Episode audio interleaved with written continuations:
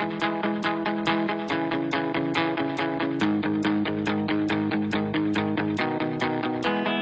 家好这里是奇特现场我是 rapstar 今天我们来到了小米的新品发布会我们一起来看今天小米所谓的次时代新品都有哪些呢次时代对于喜欢主机游戏的朋友来说一定不会陌生了。那么在小米眼里什么样的产品才能称之为次时代呢？那今天小米发布了两款新品可分离的小米电视三及小米平衡车。小米电视三拥有六十英寸的 LG 4K 屏幕，支持 M1 MC 运动补偿，还拥有十一点六毫米的超薄全金属机身，四千九百九十元的价格还是很具吸引力的。而作为小米眼里的次时代产品，小米电视三采用了一种显示屏和主机音箱分离的设计方案。雷军在发布会上说，这种方案能够方便日后各个部件的升级，因为电视屏幕更新换代的速度是远远没有硬件那么快的。对于其他品牌的电视，小米还推出了一款小米电视主机去适配它们。小米电视主机可以看作是音响、智能电视主板加小米盒子的一个组合，你可以为它接上普通的电视、显示器，甚至是投影仪来使用。有一个小细节，小米电视三的屏幕和主机只需要一根线材来连接，它整合了电源、视频和音频的传输功能，这根线被称为米线。内容方面，雷军承诺，今年票房过亿的院线大片六十一部中有五十二部将登陆小米电视，究竟有没有吹牛逼，就等大家来检验喽。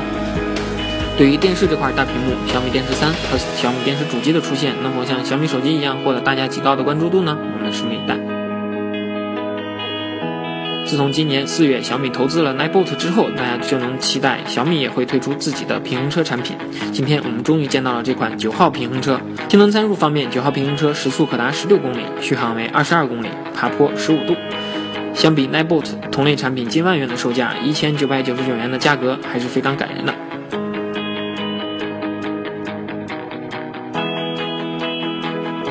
九号平衡车还在手机 App 上做了些文章，通过手机可以改变它的灯光方案，查看电池传感器的状态，甚至可以像遥控玩具车一样来操控它。在发布会上，雷军就用它演示了如何用来运送矿泉水。像九号平衡车这种结合了独轮平衡车和手扶平衡车优点的产品，以我的体验来看，一方面它非常容易驾驭，而另外一方面，它的体积和重量也兼顾了一定的便携性。尽管出现了越来越多米字头的产品，但就像雷军之前所说的一样，小米的核心产品线只有手机、电视和路由器三条。在今年，小米相继发布了四十英寸版、五十英、五十五英寸版的小米电视二，以及四十八英寸的小米电视二 S。今天还发布了全新形态的小米电视三和小米电视主机，在电视这条产品线上丰富了不少。可以看到小米对于电视业务的重视程度。而小米九号平衡车最大的亮点无非就是价格。如果你之前因为平衡车过高的价格而犹豫是否购买时，现在不妨花一部手机的价格去体验一下它，说不定真的能拓展你的短距离出行。OK，以上就是今天的极客现场，下次发布会我们再见。